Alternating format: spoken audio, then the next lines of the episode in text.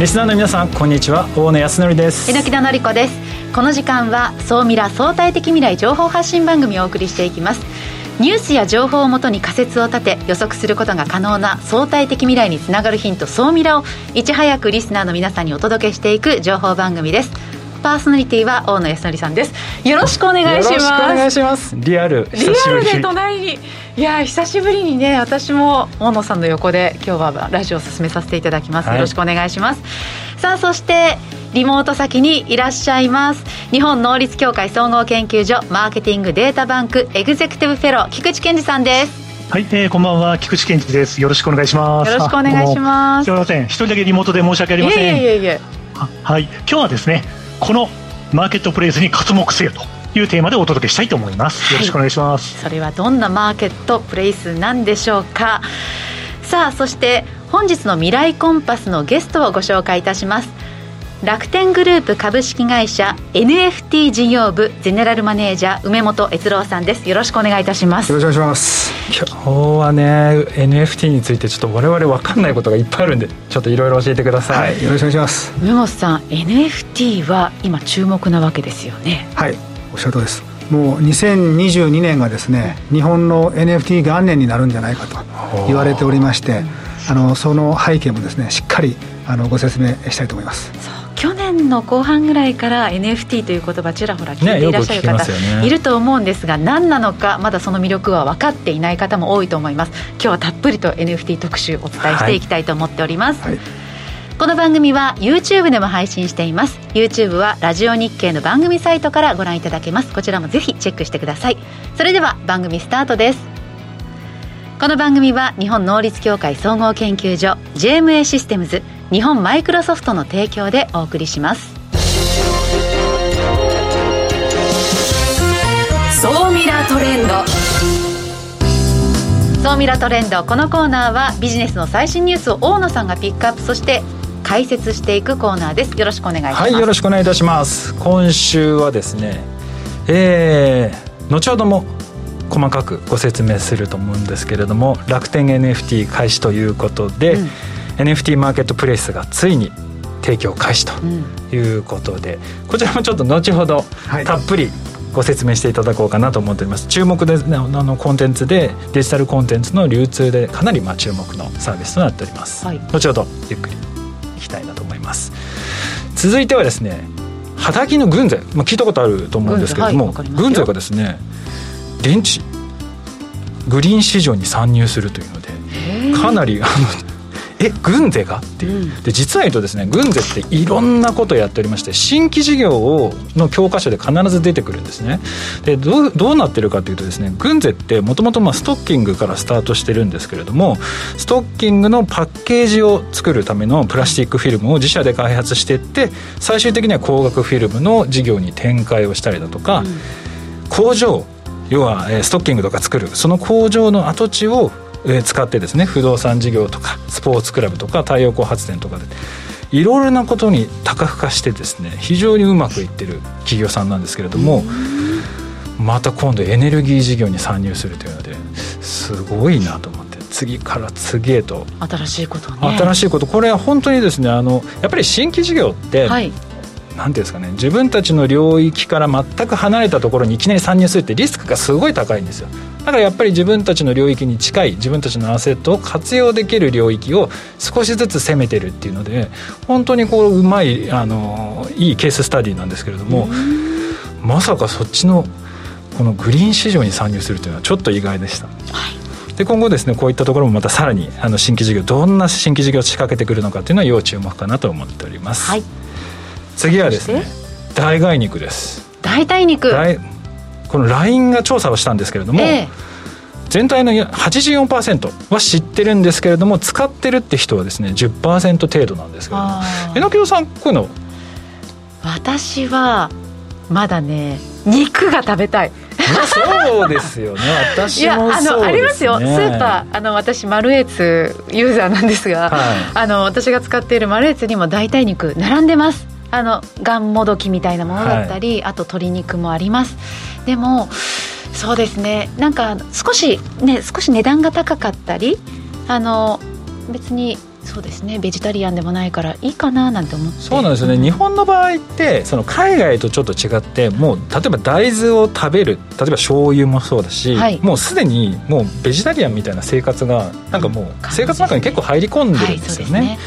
なのでまあ日本人はあえてそんなのやらなくてもいいのかなっていう気はするんですけど市場としてはねすごく今大きくなってきてるんですけど梅本さんって食べたことあります？大豆ミートとか。えー、やっぱり肉です私も肉派なんであの加工品新たな商品なんですけども食べたことないですよね。あね。まあでも本当わからない。わ、ね、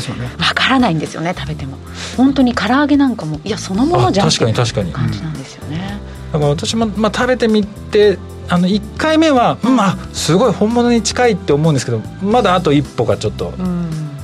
追いつかずっていう感じですね、なのでまあ世界にこうこう出ていくためにはもう少しこう日本では認知活動といいますか広く普及させていくためには、またもう一歩かなと。まあそうですね、まあ、日本にこう外国人をどんどん取り込みたいというような動きもあるじゃないですか。そうした中で食の選択肢を増やしておくっていうのは必要なことだと思ってます。そうですね、うん、ビーガンとか、そうですね、あの非常にいいその食の本当に広がりがあるという意味では非常にいい取り組みかなというふうに思っております。はい。であとはですね 3D プリンターで家を建てられるようになったって、まあ、これ 国内初なんですけれども家 3D プリンターで作っちゃうんだと思ってちょっと不安ではあるんですけれども 一応基準法に準拠してるというような形で、あの2日間ぐらいで作っちゃうらしいです。早っ。そうなんですか。え耐震とか大丈夫なんですか、ね、一応大丈夫らしいんですけれども まあついにね 3D プリンターで家まで作れるようになったと。すごい、はい、そういうニュースでした。はい。ましたで今週の世界初です、はい、あの無人のですね小型旅客船の話っていうのもまああったんですけれども、えーと、世界初で初めてですね実証実験がこうスタートしましたもうなのでこう島と島とのこの行き来を完全に自動運転で渡れるというもので、はい、もうだからこれから観光船だとか島と島とのこの連絡船みたいなものっていうのは人が運転して何か運ぶというよりかはこういう無人で運行するような形のものっていうのがどんどん出てくるんだろうなというふうに思ってます。はいわかりました。ここまでは総ミラートレンドでした。一旦 CM です。相対的未来情報発信。総ミラ。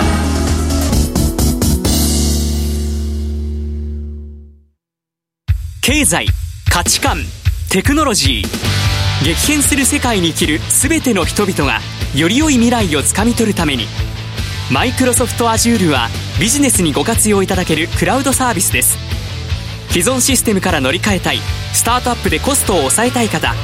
プログラミングフリーで今すぐ使える AI から RPA まで12ヶ月間無料でお試しも可能。まずは「総ミラ」ウェブサイトバナーをクリック「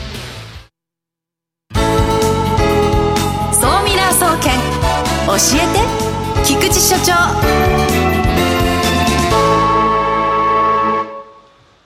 最新データから未来がわかる。総ミラ総研教えて菊池所長のコーナーです。菊池さんよろしくお願いします。はい、えー、こんにちは。今日もよろしくお願いします。さあ、はい、今週は？今週ははい。このマーケットプレイスに活目せよ、うん、ということでですね、お届けしていきたいと思います。はい、えー、この市場はもうやっぱりとにかく注目で、もう2022年ですね。はい。もうまさに元年、私もそう思うんですよね。はい。じゃちょっとデータを見ていただきましょうか。はい。で、今回のデータです。この期待感満載のマーケット、2021年、えー、世界での総取引金額というのが409億ドル。日本円に換算すると約4兆7100億円。うんというですね、まあ、これ、実はあのやっぱり調べてる期間によって若干金額が違ったりもするんですけども、ええ、ただ、一つの指標として、2021年こういう金額を記録した、この巨大な予感をさせるマーケットがこれからどうなっていくのか、はい、ということに非常に期待したいと思います。うん、で、この品目というのは、2021年、ユーキャン新語・流行語大賞にもノミネートされていた、うん、さあ、何のマーケットでしょうということでですね。はいまさに、梅本さんの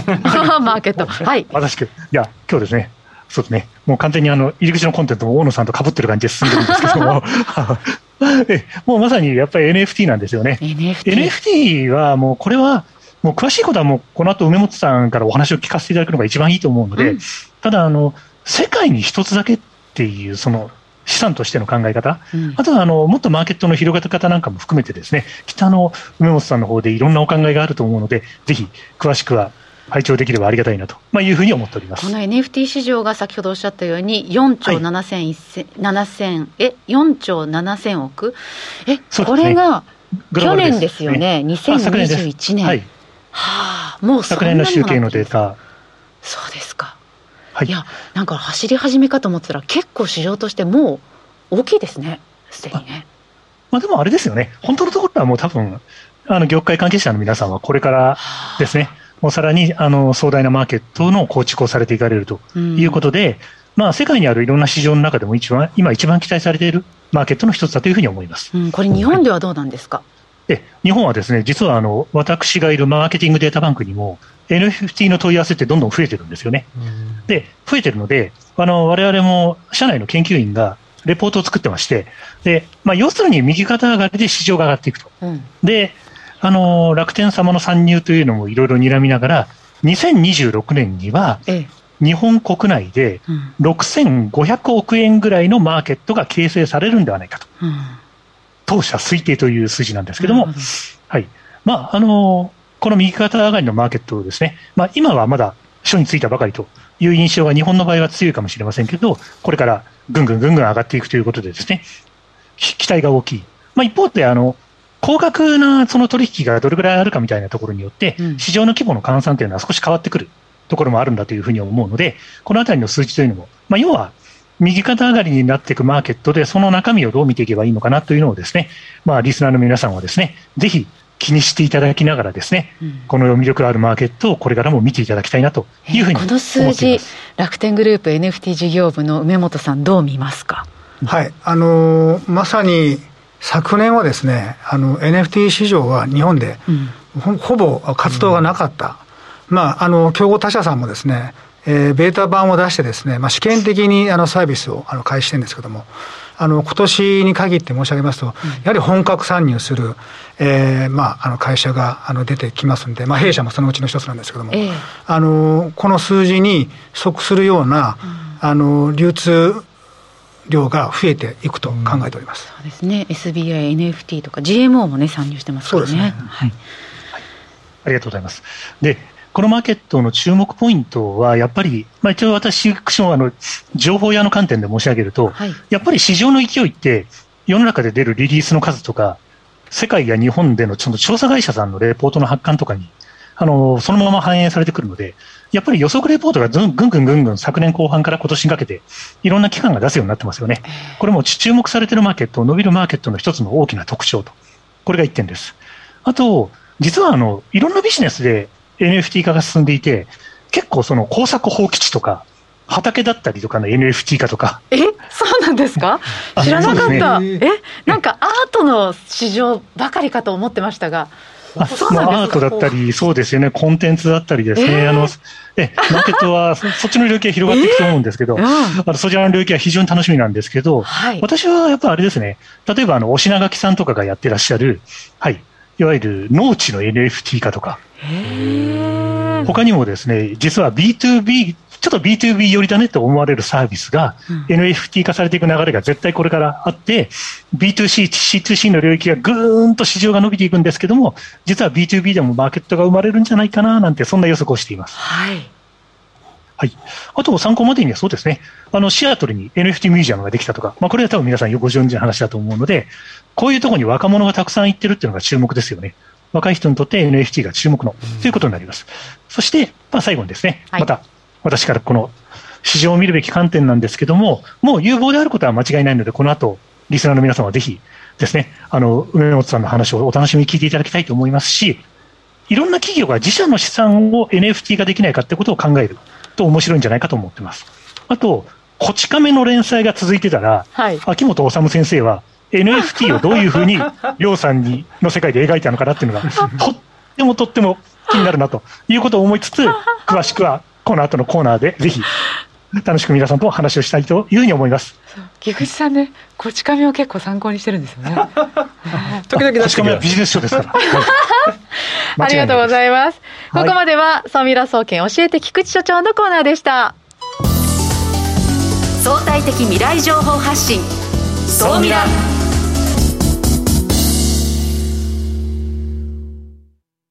経済価値観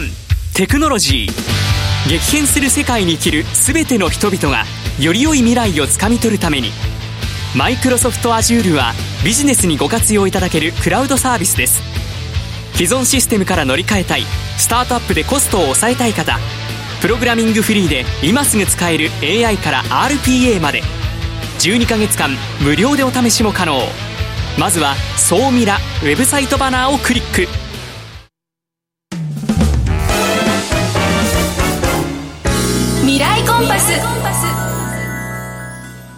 未来コンパス。このコーナーは未来の羅針盤コンパスを手にすべく魅力あるゲストをお招きして最先端の情報をお聞きしていくトークコーナーです。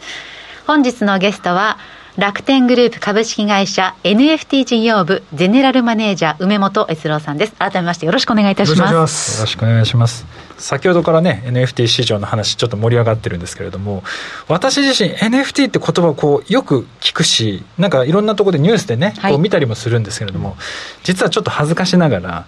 NFT ちょっとよく分かってないんですよね。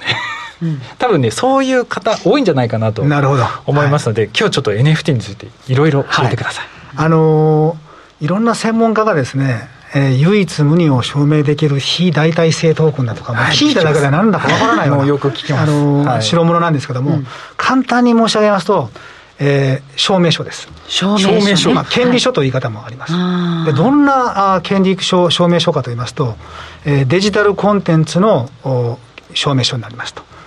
ではその証明書ってどこにあるのかと言いますと NFT の場合、うん、えー、ブロックチェーン上にございます。うんですので、えー、NFT をご説明するときは、えー、ブロックチェーン上に存在するデジタルコンテンツの証明書であるということをいつもあの説明させていただいております。うん。はい、そうすると,、えーと、これをまあ、一番最初に買ったのは自分で自分だとか、えー、自分が所有してるっていうのがまあ分かると。でそれがみんな分かる感じなんですはい。あのブロックチェーンのあの暗号技術を使っておりますんで、まあ、あの過去から現在に至るまでえー、そのデジタルコンテンツが誰がいついくらで、えー、取引したかというのがもう数珠つなぎのようにあのブロックチェーン上で記録されてるわけですよね、はい、まあ、そうすることによってそのデジタルコンテンツのいわゆるその取引の証跡証左が、えー、もう一目瞭然、えー、分かる仕組みになっております。ですので、えー、その不正に改ざんするだとか、えー、偽物を入れるだとかってことは一切できない仕組みになっておりますこれってもう全世界共通になってるんですか、はい、あのブロックチェーンのあの概念としてはあの共通のものですね。うん。まあ、あのプライベートだとかあのパブリックっていう違いがあるんですけども概念的には同じだということです。うん。うん今そういうまあ NFT の市場、まあ、今盛り上がりつつあるんですけれども楽天としては今後どういうサービスを展開していかれるんでしょうか？はいあのわれ2月の25日にですねあの2つのあの NFT のマーケットプレスを開設いたしました、うん、一つがですね、えー、IP ホルダー様ごとに、えーまあ、あの開設した、えー、一時販売所 NFT の一時販売する、まあ、サービス。まあ、我々はこれ B2C プロフェッショナルマーケットと呼んでるんですけども、うん、えー、そちらのサービスと。あと2つ目がですねその一時販売所で、えー、ユーザーさんが購入したものをですねユーザー間でえー、取引する、まあ、いわゆるその C2C マーケットプレイス、うん、まあ、あの弊社の類似サービスと申し上げますと、ラクマというあのサービスがあるんですけども、いわゆるそのデジタルコンテンツ、NFT のですね、まあ、あの二次流通マーケットになります。あのその2つのマーケットを、えー、展開してまいります。またあの、どういった分野にです、ね、フォーカスしているかといいますと、あのファンコミュニティが、うん、えー、醸成しやすい、えー、5つの分野でございまして、1つは、えー、音楽、まあ、特にあのアイドルをですね、えー、今年はターゲットにしております。で、2つ目が漫画、アニメ。で、3つ目がですね、えー、まあ、スポーツ。あの弊社あのサッカーチームと、えー、野球チームあの保有しておりますんで、まあ、そういったスポーツですとか、あとはあ4つ目も4つ目はですねアート。いわゆるその日本を誇る現代アートをですね、えー、NFT 化する。で5つ目がですねあのゲーム、まあ、こういった5つの分野に、えーまあ、ターゲットを絞ってですね、えー、一時販売し、えー、二次流通で、えーまあ、盛り上げていくというふうなことを考えております。これちなみに私が例えばアーティストで歌を歌ってる人ですと。作曲しました。で楽天 ID があれば簡単にそのこの NFT のプラットフォームにコンテンツを提供できる。あのはい。あの将来的にはいわゆるその個人ユーザーさんが、まあ、個人個人のその制作者が、えー、いわゆるその C2C のマーケットに自分の、まあ、作品をですね、まあ、あのアップロードして販売できる、まあ、そういった構想もございます。まあ、あの現時点はですねあの大手 IP ホルダー様の一時販売所をですね、あの開設させていただいて、で、まあ、二次流通というのを考えてますので、うん、まあ、あの個人制作者さんが自由にその売り買いできるようになるのは、うん、まあ、来年以降の,、はい、あのビジネスの計画にございます。うん、なるほどいやそれもそうするとねそのまだこうこれから育っていくクリエイターさんにとってすごくこれね榎倉さん結構クリエイターさん結構応援されてるじゃないですか。アートの世界は、ね、そうなんですよね。大好きなんですね、まあ、例えばやっぱりそのまあ私の知り合いでも画廊にその絵を提供してしまったらそこで自分の手から作品が離れたらその時に受け取ったまあお金でまあおしまいなんですよね。でもこう聞くと NFT を使うとえっ、ー、とまあ、パーセンテージを決めていたらその作品が値上がりをするためにその作者作家に、まあ、お金が入ってくるようになるとも聞いてるんですが、はい、そうなんですか？あのまあ、他社ではスマートコントラクトとか言われてるんですけども、あの楽天の NFT もですね、ええ。ー、そういった、えー、作者さんに、えー、著作権を持ってらっしゃる方に、はい、えー、一時で販売し、二次流通で、えー、売買されるすべての取引でですね、えー、決められた両立でその権利料っていうのを発支払いする、まあ、そういうあの仕組みになっておりますんで作者さんですとか、はい、えー、その著作権を持っている方からするともう本当二次流通で新たなそのマネタイズができる。あの大きなあのチャンスになってると思います。だってゴッホって生前に1枚しか売れてないんですよ。400フランで売れた絵1枚のみ。あの彼が残した作品は今もう1枚何十億で売られてるじゃないですか。当時 NFT というものがあったとしたら もう子孫の方。いやすごい変わってましたね。でも10%でも取引ごとにその著作権料が入ってくるという仕組みができてればものすごいあの資産が。あの残ったことになりますね。そういう作品を見、まあ、アートだけではなくてそのゲームだったり音楽だったりスポーツだったりその、まあ、コンテンツを生み出している人たちが潤う世界新しい市場が出来上がるというイメージなんですかね。そうですね。あの今までその当然新しい作品もそうなんですけども、はい、今まであの古いデジタルコンテンツで、えー、マネタイズできてなかったものもですね新たに NFT フォーマット化することによって、えーまあ、収益を得ることができますし、うん、またあのユーザーさんからもしてユーザー様からもしてもですねえー、その本物、その作者や、はい、えー、そのまあ、スポーツ選手というと、選手が本物だと認めた本物のデジタルコンテンツを NFT で持つことによって、その作者や選手を応援できるわけですよね。はい、あちょっと嫌な質問していいですか？例えば画像とかって YouTube でも同じようなものを見ることができますよね、はい、本物と偽物って結構似てるというかそこってどうこうなんかユーザーはこうユーザーというかなんそこはこうどういうふうな違いがあるんですかね、はい、もう YouTube だとか Twitter で出ている、はい、まあ、その動画に関しては、えー、まあほぼほぼ、まあ、不正なのか、あの違法なのか、あのコピーだという認識です。はい、まあ、そこその YouTube だとかに上がってる製品は、えー、NFT 化されてない、うん、あの動画だとあのあのお考えいただければと思います。まあ、一方ですね、われわれのプラットフォームで、えー、購買し閲覧できるものはですね、えー、必ずその権利書証明書が付帯しますんで、まあ、あの先ほど申し上げましたようにユーザーさんだとかファンからすると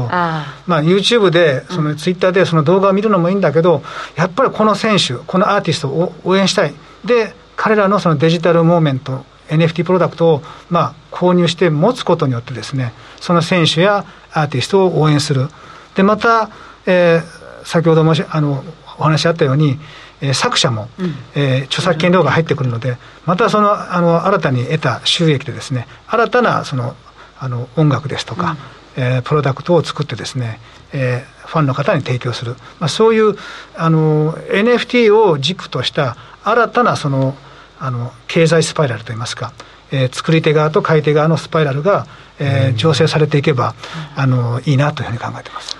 なるほど。そんなまあ NFT、まあ、今ちょっとどちらかというといいところだったんですけど課題としてちょっといろいろあるなと思ったのはまず一つはその自分の作品と偽って販売するようなそのなりすましだとか、はい、そのマネーロンダリングの温床になるんじゃないかみたいなそういうなんかリスクっていうのもあると思うんですけれどもそのあたりはどういうふうな対応されてるんでしょう？あの非常に重要なポイントだと思います。まず1点目のなりすましという部分に関しては楽天 NFT に関しましてはまああのまあ、今年に限ってはですね大手 IP ホルダー様との契約で、あの IP ホルダー様が持っているあのデジタルコンテンツを楽天 NFT で販売するんですけども、まあ、そこに関しては、あの契約上、えー、他の著作権者さんの権利を侵害しない、えー、商品のみですね、あのご出店いただくということになってます。で一方、あの先ほどあの話がありましたように、あのい一個人が、えー、その NFT にして販売するというところなんですけど、そこは、あのものすごく厳正な、えー、いわゆるその審査といいますか、本当にその出品されるデジタルコンテンツの中に他社の権利が含まれてないかっていうのをチェックしないとですね実際あのブロックチェーン上で NFT を、まあ、ミント、まあ、生成しますともう消せないんですよね基本的に。なのでそこはあの、まあ、他のあの NFT の海外のプラットフォームでも偽物がいっぱい出てですね、まあ、それをどうするんだっていう、まあ、あの問題が出てるんですけども、まあ、そこもございます。で一方、えー、2点目何でしたっけ？は、えー、あれですね、マネーロンダリング。あマネーロンダリング。はい、あの正直あの、NFT のおビジあのプラットフォームに関しては、えー、決済手段として仮想通貨を使っているところが多ございます。あの楽天 NFT は仮想通貨の決済は一切ございません。うん、あの楽天 ID に紐づいたクレジットカードで、法定通貨、日本円でですね、決済できますんで、まあ、そういった意味で、あの、マネーロンダリングに使われるリスクは少ないと思いますが、確かに仮想通貨ですと、あのマネーロンダリングに使われるリスクは、えー、あると思います。でもね、楽天だと安心してそれが使えるということなので、なんか少しちょっと安心しました。ね、どうですか、この NFT 市場。あのね、ちょっとやってみたいなと思ったら、楽天ポイントでなんか買えるので、ね、ちょっと結構溜まってるので、使ってみたいなと思いました。まずはね、お試しでね、ありですね。はい、うんいやでもねちょっといろいろとまだお話をお聞きしたいんですけれども、ね、ちょっとお時間が、えー、迫ってまいりましたのでですね続きはですね、はい、総ミラアフタートークで、えー、ご覧いただければなと思います、えー、本日のゲストはですね楽天グループ株式会社 NFT 事業部ゼネラルマネージャーの梅本悦郎さんでした。ありがとうございました。ありがとうございました。来週はですね愛媛県経済労働部の経営支援課地域産業係長の田久保直文さんにご当地のイノベーションについていろいろお話をお聞きしたいなと思います。大野さんの大好きな愛媛じゃないですか？ああわかりました。ここまでは未来コンパスのコーナーでした。大野さんね久しぶりのリアルであったラジオのリアルはいいですね。ね、ちょっとねやっぱりズームだけだと そうアイコンタクトができないですよね。分かんないんでね。どどのタイミングで喋っていいのかみたいな、うん、菊池さん来週待ってますよ、はい。あはい来週来週行きます。すみません今日は。ね、はい。いやお会いできるの楽しみにしています。いやでも今日はすごい勉強になりましたね。ちょっとこの後のアフタートークでも楽しみにしてみたいと思います。はい。菊池榎田さん今日もありがとうございました。ありがとうございました。この番組は日本能率協会総合研究所 JMA システムズ日本マイクロソフトの提供でお送りしました。